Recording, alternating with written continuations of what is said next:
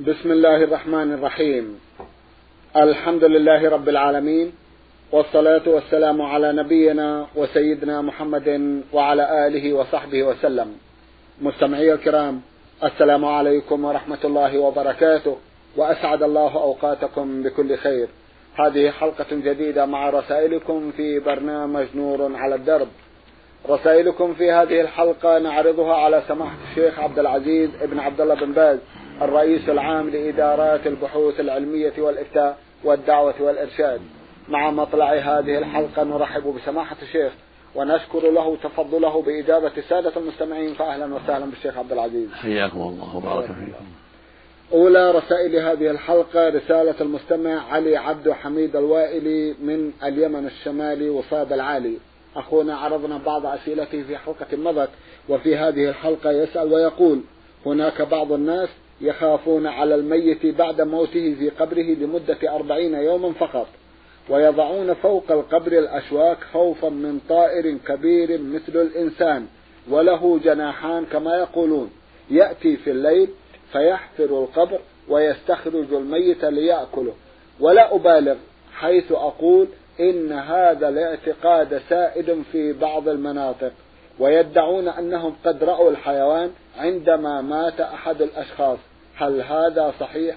وهل في هذا الاعتقاد شيء من الشرك وجهونا جزاكم الله خيرا.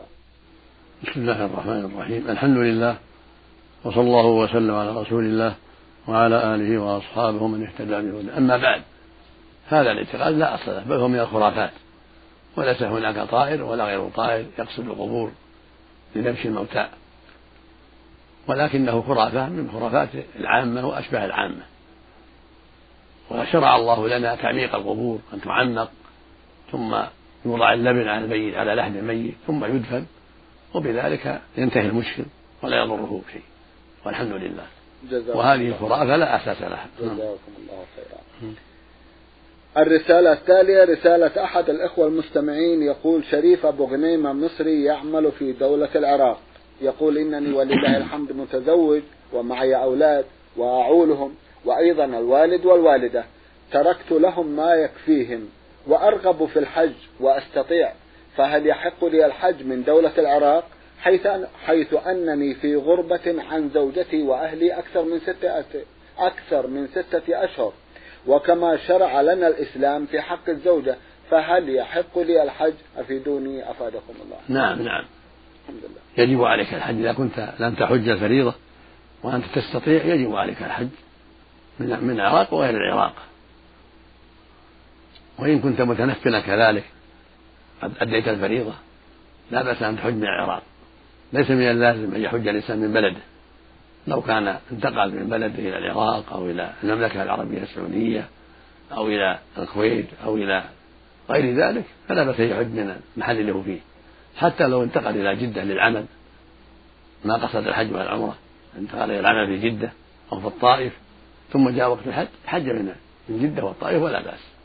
ويكفي أن يحج من جدة ومن ومن ميقات الطائف. ولو كان من أهل مصر أو من أهل الشام أو من غيرهما. لا حرج في ذلك والحمد لله. نعم. جزاكم الله خيرا. كونه غائب عن زوجته مدة معينة لا يؤثر هذا سماحة الشيخ كونه غائب عن زوجته لا يضر ذلك. لا يؤثر. لكن ينبغي لك يا أخي أن تحرص على جلبها إليك أو سفرك إليها بعد وقت وآخر حرصا على عفتك. وعلى عفتها وعلى السلام من أسباب الشر إما بجلبها إليك ونقلها إليك أو بالسهر بين بين وقت وآخر في ستة أشهر أو أقل للعفة التي تنبغي لك ولها نسأل الله للجميع الهداية والتوفيق والإعانة على الخير. اللهم آمين. المستمع أحمد نصر السيد من جمهورية مصر العربية ويعمل في دولة العراق أيضا يقول إنني أعمل سائق وعملي دائما في الصحراء وحيث أنه يأتي علي وقت الظهر والعصر ولا يوجد ماء إلا ماء الآبار وحيث أن ماء الآبار يتغير طعمه إما يكون مالحا أو مر. هل يجوز الوضوء منه أم أن لي التيمم؟ جزاكم الله خيرا. يلزمك الوضوء من ماء الآبار. إذا قدرت على ذلك سواء كان حلوا أو مرا أو مالحا حتى حتى ماء البحر. يجب عليك الوضوء منه إذا كنت في البحر. وليس لك التيمم وأن تجد الماء لأن الله سبحانه يقول فلم تجدوا ماء فتيمموا. والنبي صلى الله عليه وسلم يقول جعلت تربتها لنا طهورا إذا لم نجد الماء. فمن وجد الماء ولو مالحا ولو ماء البحر وجب عليه الوضوء. نعم. جزاكم الله خيرا. رسالة وصلت إلى البرنامج من المستمع أحمد حسوبة أيضا من جمهورية مصر العربية ويعمل في العراق يقول عمري الآن 42 سنة ولم أتزوج. وسبق لي أن أديت فريضة الحج لكني سمعت من بعض الناس يقولون إن الزواج قبل الحج. ما رأيكم؟ هل سقطت عني الفريضة أم لا؟ نعم نعم. الحج يكون قبل الزواج وبعد الزواج لا حرج. إذا حج المسلم قبل الزواج أو بعد الزواج بعد التكليف بعدما صار بالغا سقطت عنه الفريضة وإن كان لم يتزوج. نعم. جزاكم الله لكن خيرا. لكن نوصيك بالجد في طلب الزواج لأنك يعني كبير السن الآن أيوة. فنوصيك يا أخي وننصحك أن تبادر بالزواج وتحرص على الزواج حرصا على سلامة دينك وعفة فرجك وعلى تحصيل الذرية. فبادر يا أخي وسارع ولو بالاستدانة والقرض إلى أن يعينك الله على التسديد. جزاكم الله خيرا. المستمع عيسى عبد النبي عبد الرحمن يسأل عن قراءة القرآن على الميت. هل هي حلال؟ وهل الذبيحة التي يذبحها أهل الميت قبل طلوعه إلى الدفن يلحقه منها شيء؟ أفيدونا جزاكم الله خيرا. لا أصل القراءة على الموتى ولا تشرع القراءة الموتى. ولكن يدعى لهم بالمغفرة والرحمة بعد الموت وفي جميع الأحوال. الموتى يدعى لهم بالمغفرة وإذا كانوا مسلمين يدعى لهم بالمغفرة والرحمة عند الموت وقبل الموت وفي وبعد الموت. دائما يدعى لهم بالمغفرة والرحمة والنجاة من النار ومضاعفة الحسنات وتكفير السيئات والعفو عن الزلات يدعى لهم. أما قراءة القرآن على الموتى أو على القبور هذا لا أصل له في أصح قولي العلماء. بل هو من البدع التي لا أصل لها. كذلك الذبيحة عن الميت يوم الموت أو يوم الرابع أو يوم الأربعين أو يوم السابع. اعتقاد أن هذا مشروع لا أصل لهذا. أما إذا ذبح في أي وقت صدق على الفقراء أو تصدق بالدراهم أو بالطعام في أي وقت من غير قصد. ولا تعيين يوم معين ولا في يوم الموت ولا في غيره بل حسب التيسير هذا لا بأس به. الصدقة عن الموتى مطلوبة فيها خير كثير. أما أن يكون عن قصد وعن الذبيحة يوم الموت أو في يوم الرابع أو السابع أو العاشر أو على رأس السنة أن هذا له أن هذا مشروع. لا ليس لهذا أصل ولكن يتصدق متى شاء بالمال من الطعام بالنقود بالملابس. الذبيحة يذبحها ويقسمها على الفقراء أو نحو ذلك كل هذا لا بأس به. نعم. جزاكم الله خيرا. المستمع شعبان محمد عبد المعطي يقول أنا مواطن عربي ولي سؤال يحيرني دائما أنا مسافر منذ سنتين إلى بلد عربي. وقبل سفري قالت لي أمي قالت لي أمي إذا مت وأنت موجود في بلدنا أرجو منك أن تدفني بعيدا عن أهلك. وشاءت الأقدار أنها توفيت وأنا في السفر. فهل يصح عند عودتي من السفر أن أنقلها إلى مكان آخر؟ لا. ما دام دفنت في محل بين المسلمين فلا تنقلها. ولو كنت حاضرا لم يلزم لم تلزمك هذه الوصية. بل تدفنها في المحل المناسب ولو كان بخلاف وصيتها. لأن الوصية التي تخالف شرع الله لا يلزم تنفيذها. فلو كنت حاضرا شرع لك دفنها في المحل المناسب بين المسلمين. وإذا كنت غائبا وقد دفنت في محل بين المسلمين فلا تنقلها. أما إذا كانت دفنت في محل بين الكفار أو في محل غير لائق في طريق الناس قد يطأها الناس أو في محل عليه خطر من السيل يجرفه فلا بأس أن تنقلها إلى محل مناسب بين المسلمين من باب الإحسان. وفق الله الجميع. نعم. اللهم آمين. جزاكم الله خيرا. المستمع ميم ميم يا من الجمهورية العربية اليمنية لواء الحديدة بعث يسأل ويقول سمعت من بعض الناس أنه كان يوجد قبل آدم إنسان بدائي واختفى قبل ظهور آدم فهل هذا صحيح؟ ليس لهذا أصل بل هذا من الخرافات. ليس قبل آدم إنسان آخر. نعم. جزاكم الله خيرا. المستمع عبد الباسط شعيب عمر القري فيما يبدو بعث يسأل ويقول قرأت حديثا لا أدري هل هو صحيح أم لا. الحديث أول ما يسأل عنه العبد يوم القيامة صلاته. فإن صلحت صلح سائر عمله وإن فسدت فسد سائر عمله أو كما قال هل هذا صحيح؟ وجهونا جزاكم الله خيرا. نعم نعم. له ألفاظ منها هذا الحال لفظ أيوة. يقول صلى الله عليه وسلم أول ما يحاسب عنه عبد من صلاة أول ما يحاسب عنه العبد من عمله صلاته. فإن صلحت فقد أفلح وأنجح وإن فسدت فقد خاب وخسر. وفي رواية أخرى فإن قبلت صلاته قبل منه سائر عمله. وإن ردت عليه صلاته رد عليه سائر عمله. وهذا يؤيد القول الصحيح وهو أن ترك الصلاة كفر أكبر. فمن ترك الصلاة كفر. لقوله صلى الله عليه وسلم العهد الذي بيننا وبينهم الصلاة فمن تركها فقد كفر. وفي قوله صلى الله عليه وسلم وقوله صلى الله عليه وسلم بين الرجل وبين الكفر والشرك ترك الصلاة. خرجه مسلم في صحيح. في أحاديث أخرى تدل على كفر من تعمد ترك الصلاة. ولو لم يجعل وجوبها ولو أنه مقر بأنها واجبة. لكن تركه لها يكفي في كفره وخروجه من الإسلام في أصح قولي العلماء.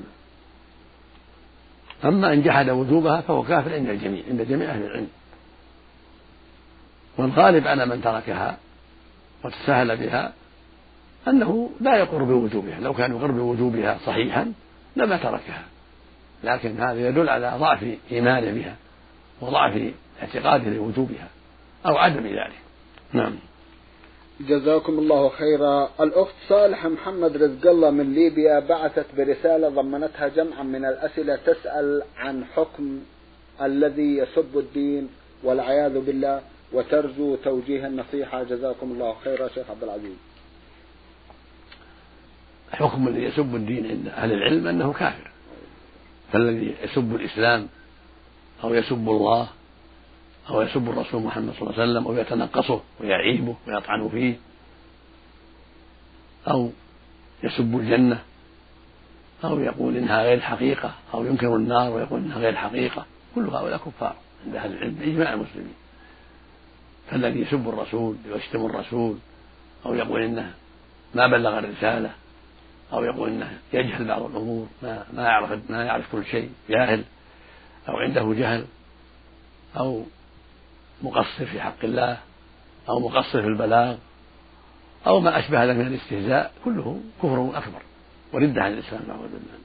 أو يسب الله ويتنقص الله أو يقول إنه يجهل أو يقول إنه ظالم أو يقول إنه إن شرعه ناقص أو يقول إن الإسلام غير صحيح أو إنه دين خرافة أو لا يجوز التزامه أو لا يجوز الدخول فيه أو لا يلزم كل ذلك كفر أكبر نسأل الله العافية. والخلاصة نعم.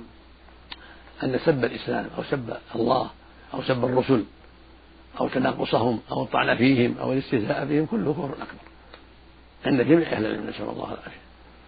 يوجب القتل يوجب يوجب على ولي الأمر ولي أمر المسلمين أن يأخذ هذا الساب وهذا المتنقص ويقتله على ردته عن الإسلام. أما إذا تاب فتوبته فيها تفصيل بين أنواع الكفر والساب لله ولرسوله. لا يستتاب عند جمع من أهل العلم لعظم جريمته نعوذ بالله بل يقتل حدا. أما أنواع الكفر الأخرى كدعاء الأموات والاستغاثة بالأموات والنذر للأموات وترك الصلاة هؤلاء يستتابون فإن تابوا إلا قتلوا نسأل الله العافية. نعم. جزاكم الله خيرا. تسأل أختنا عن قراءة المجلات. هل هي حرام؟ علما أنني أقضي معظم الوقت في قراءة القرآن الكريم.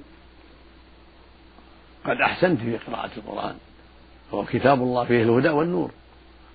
والعناية بقراءته من أعظم من أعظم القربات ومن أفضل الطاعات. قال الله تعالى إن هذا القرآن يهدي التي هي أقوم.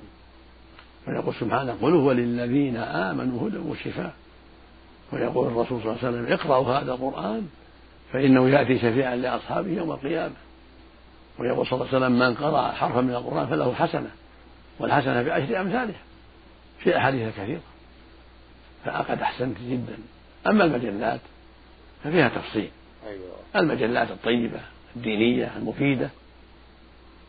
يشرع قراءتها والاستفادة منها مثل كتب مثل كتب العلم المفيدة. كتب الحديث الشريف كتب العقيدة الصحيحة كتب فقه الإسلام أما المجلات الخليعة والصحف الخليعة فلا تجوز قراءتها ولا الاشتغال بها بل تجب يجب أن تحارب وأن يحذر منها لعظم شرها وضررها نسأل الله أن يوفقك وسائر المسلمين لما فيه رضاه ولما فيه الصلاح والهداية. نعم. اللهم آمين. جزاكم الله خيرا. أنا أشكو من صداع وطلب مني الأطباء أن أعمل صورة على الرأس أي كشف بالاشعة وهذا العمل يتطلب مني الكشف عن شعري وهو حرام. ماذا أفعل؟ أطلب من الشيخ النصيحة. إذا دعت الحاجة إلى الكشف على الرأس أو على عضو من البدن للمرض فلا حرج في ذلك. الله الله يقول سبحانه وقد فصل لكم ما حرم عليكم إلا ما اضطررتم إليه. فإذا دعت الحاجة إلى كشف الطبيب على يدك أو رجلك أو رأسك أو نحو ذلك فلا حرج في ذلك. وإن كان المرض يسيرا واستغنيت وتركت ذلك لأن المرض يسير وله دواء ميسر فالحمد لله. نعم. جزاكم الله خيرا. هل لبس الذهب للفتاة في العمل أو المدرسة حرام؟ لبس الذهب لا حرج فيه للمرأة إذا كانت بين النساء. أما بين الرجال غير المحارم تستره حتى لا تفتن أحدا. نعم. جزاكم الله خيرا. المستمع يحيى عبد المحسن من مصر بعث برسالة يقول فيها أنا والحمد لله أصلي منذ أن كان عمري عشر سنين ولكن تأتي علي أيام أكون فيها إما تعبانا أو مشغول فلا أصلي ولا أقضي فما الحكم في ذلك؟ أرجو الإفادة جزاكم الله خيرا. الواجب عليك التوبة إلى الله من ذلك. والبدار بالصلاة دائما ولزوم ذلك وليس لك عذر في التعبان والكسل التعب والكسل. بل يجب أن تصلي وإن كنت تعبان أو كسلان عليك عليك أن تبادر بالصلاة وتصليها في وقتها مع المسلمين. وإذا كنت عاجزا عن الصلاة في المسجد بمرض صليت في البيت ولو على جنبك أو مستلقيا إذا عجزت عن القيام والقعود. أما تركها فلا يجوز أبدا ما دمت عاقلا تستطيع أن تصلي ولو على جنبك أو مستلقيا وعليك التوبة إلى الله عما سلف. والتوبة تجب ما قبله نعم. جزاكم الله خيرا. هنا رسالة وصلت إلى البرنامج من ليبيا أيضا باعثتها الأخت عائشة من الجماهيرية الليبية تقول إنها امرأة مسلمة تبلغ من العمر تسعة وأربعين عاما. أؤمن بقضاء الله وقدره. أنجبت ستة أولاد. ذهبوا إلى رحمة الله. ولي ستة أولاد أحياء بفضل الله. والحمد لله كان مرضهم يطول مدة عامين أو أكثر. الأطباء لم يعرفوا عنهم شيء. الآن أفكر في تنظيم النسل. هل يجوز لي هذا أو لا؟ جزاكم الله خيرا. لا تنظم النسل إذا كنت تستطيعين ولا حر ولا ضرر عليك فالحمد لله. دعي. الأمر على حاله متى شاء الله الحمل؟ حملت ولا تتعاطي ما يمنع الحمل. أما إذا كان هناك ضرر لعدم القدرة على التربية المشروعة فلا مانع أن تتعاطي بعض الحبوب التي تمنع الحمل في السنة الأولى أو الثانية حتى تتمكني من الرضاع والتربية المناسبة الشرعية. أما إذا كان ليس هناك حاجة إلى هذا فاترك الأمر على حاله من غير حاجة إلى التنظيم لأن المزيد من الأولاد فيه خير كثير إذا أصلحهم الله. نعم. والشر الرسول صلى الله عليه وسلم أرشد الأمة إلى تكثير النسل قال تزوجوا الولود الودود فإني مكافر بكم يوم القيامة. والأولاد قد يجعل الله فيهم خيرا كثيرا فينفعونك وينفعون آباءهم فلا تنظم النسل إلا من حاجة. نعم. جزاكم الله خيرا. أيضا في نهاية رسالتها تسأل سماحة الشيخ وتقول إنها تبكي بكاء شديدا على أولادها الستة الذين توفوا وترجو التوجيه. ننصحك بأن تصبري وتحتسبي وأن تسأل الله أن يجعلهم شفعاء لك وأن يعوضك عنهم خير الدنيا والآخرة وأن يبارك في الباقين ويصلحهم ولا تجزعي ولا تكثري البكاء البكاء. بل عليك الصبر. يقول الله جل وعلا وبشر الصابرين الذين إذا أصابتهم مصيبة قالوا إنا لله وإنا إليه راجعون. قال تعالى أولئك عليهم صلوات من ربهم ورحمة وأولئك هم المهتدون. فالصبر هو الواجب وقد يكون لك في ذلك خير كثير وعاقبة حميدة. والله أحكم وأعلم سبحانه وتعالى. فاحتسبي واصبري واسأل الله الأجر العظيم وحسن العاقبة وصلاح الموجودين. جزاكم الله خيرا. المستمع يوسف عمر يوسف قلوف يسأل ويقول هل هذا حديث؟ من سن سنة حسنة فله أجرها وأجر من عمل بها. ومن سن سنة سيئة فله وزرها ووزر من عمل بها. ما معنى هذا؟ جزاكم الله خيرا. إذا كان حديثا وكيف يكون الابتداع حسنا؟ جزاكم الله خيرا. الحديث صحيح. رواه مسلم في صحيحه. ومعناه من سن في الإسلام سنة حسنة يعني أظهرها وأحياها وبين للناس عند غفلتهم عنها أو جهلهم بها. وليس المقصود الابتداع الابتداع منهي عنه الابتداع منكر. الرسول عليه السلام قال في الحديث الصحيح من عمل عملا ليس عليه أمرنا فهو رد. وقال عليه الصلاة والسلام كل بدعة ضلالة. فليس المراد بالحديث البدعة وإنما المراد بالحديث إحياء السنن وإظهارها وبيانها للناس. ويدل على هذا سبب الحديث إن سبب الحديث أنه خطب الناس عليه الصلاة والسلام ودعاهم إلى الصدقة. فجاء بعض الناس بصدقة من الورع من الفضة كاد كفه تعجز عنها فتتابع الناس لما رأوه. فقال عند ذلك عليه الصلاة والسلام من سن في الإسلام سنة حسنة كان له أجرها وأجر من عمله بعده. لا ينقص من أجورهم شيئا. ومن سن في الإسلام سنة سيئة كان عليه وزرها وزر من عمله بعده لا ينقص من أوزارهم شيئا. فالمقصود بالسنة الحسنة يعني إظهار السنن وإحياؤها والدعوة إليها بالقول والعمل وليس المقصود البدع. نعم في إجماع المسلمين جزاكم الله خيرا. هل يشترط في النوافل أن تكون سرية؟ مع العلم أنني أصلي النوافل الليلية جهرا والنوافل النهارية سرا. لا يشترط كونها سرية. يشرع للرجل يتنفل جهرة وسرا. وإذا كان سر في بعض الأحيان كان أكمل في الإخلاص. ولكن ليس ممنوعا أن يصلي سرا يعني يصلي جهرا كما يصلي بعض الرواتب في المسجد كسنة الظهر أو المغرب أو العشاء لا بأس. ولا بأس يصلي الضحى في المسجد أيضا ولا بأس يصلي في بيته وعنده من يراه من أهله أو ضيوفه لا بأس.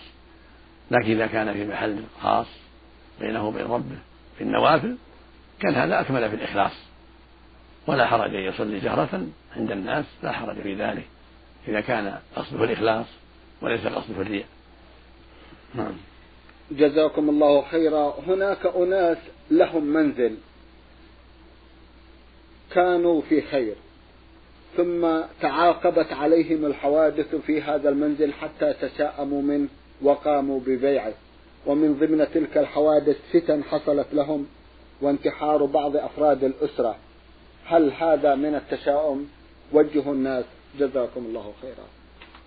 ليس هذا من التشاؤم. فقد قال النبي صلى الله عليه وسلم في الحديث الصحيح الشؤم في ثلاث في البيت والدابة والمرأة. قد يكون الشؤم في هذه الثلاث واللفظ الآخر إن كان الشؤم ففي ثلاث ثم ذكر هذا يدل على قد يقع. قد تكون بعض النساء مشؤومة على زوجها فإذا ظهر منها ما يدل على شؤمها بسوء أخلاقها معه وسوء سيرتها معه أو ترادف الحوادث عليه لما تزوجها من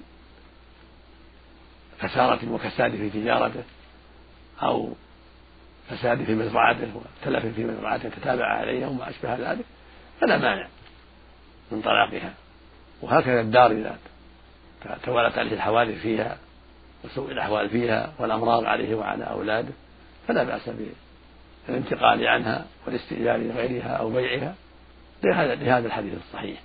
وهكذا الدابة من ناقة أو فرس نحو ذلك.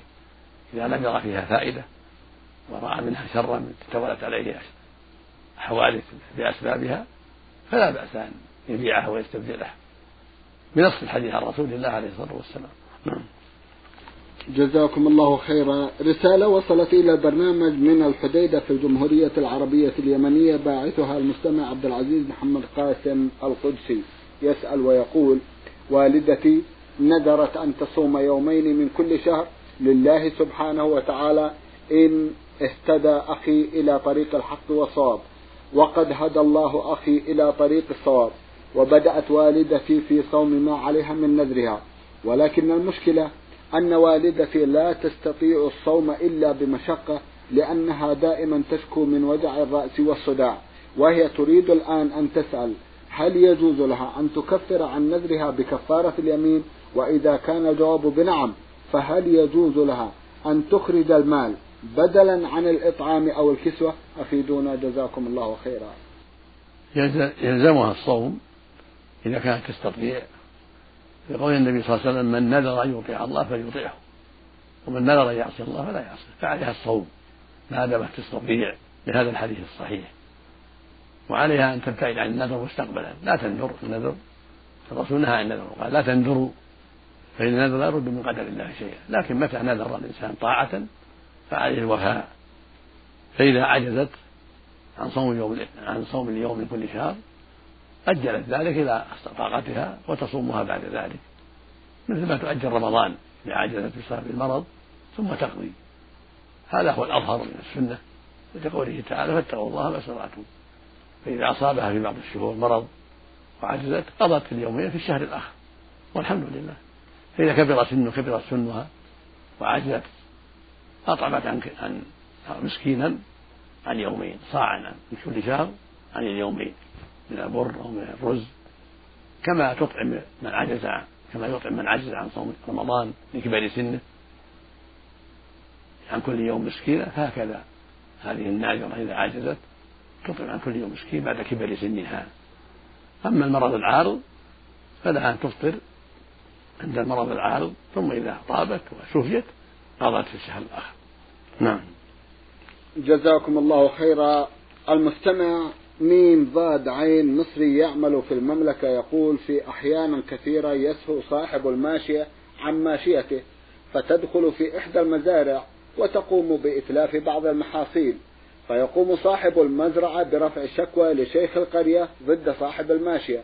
فيقدر شيخ القرية الأضرار التي أحدثتها الماشية ويكلف صاحبها بدفعه لصاحب المزرعة. هل هذا العمل فيه إثم أم أن ما يقوم به شيخ القرية صحيح؟ أفيدونا أفادكم الله. عمله صحيح. والواجب عليك حفظ ما شئت عن إيذاء جيرانك. لا في الليل ولا في النهار.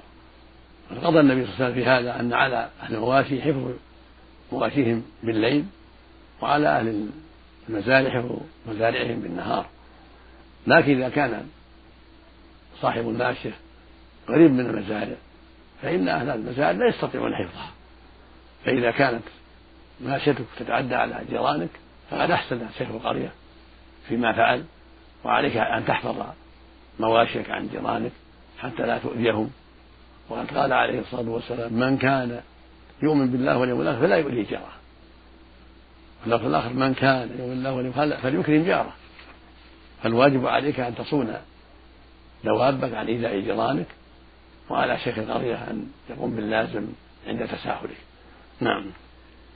جزاكم الله خيرا. المستمع حاسين نون من سوريا بعث برسالة يقول فيها توفيت زوجتي وهي تلد.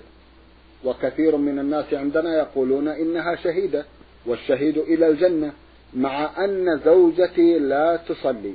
هل تعتبر من الشهداء؟ الموت بسبب الولادة شهادة جاء بذلك بعض الأحاديث عن رسول الله صلى الله عليه وسلم. إذا مات المرء بسبب الولادة لكن التي لا تصلي ليست مسلمة والشهادة إنما هي للمسلم. فالتي لا تصلي جاء النص عن النبي صلى الله عليه وسلم أنه كافر. قال عليه الصلاة والسلام العهد الذي بيننا وبينهم الصلاة فمن تركها فقد كفر. وهذا هو الأصح من قول العلماء أن الذي يتعمد الصلاة ولا يصلي.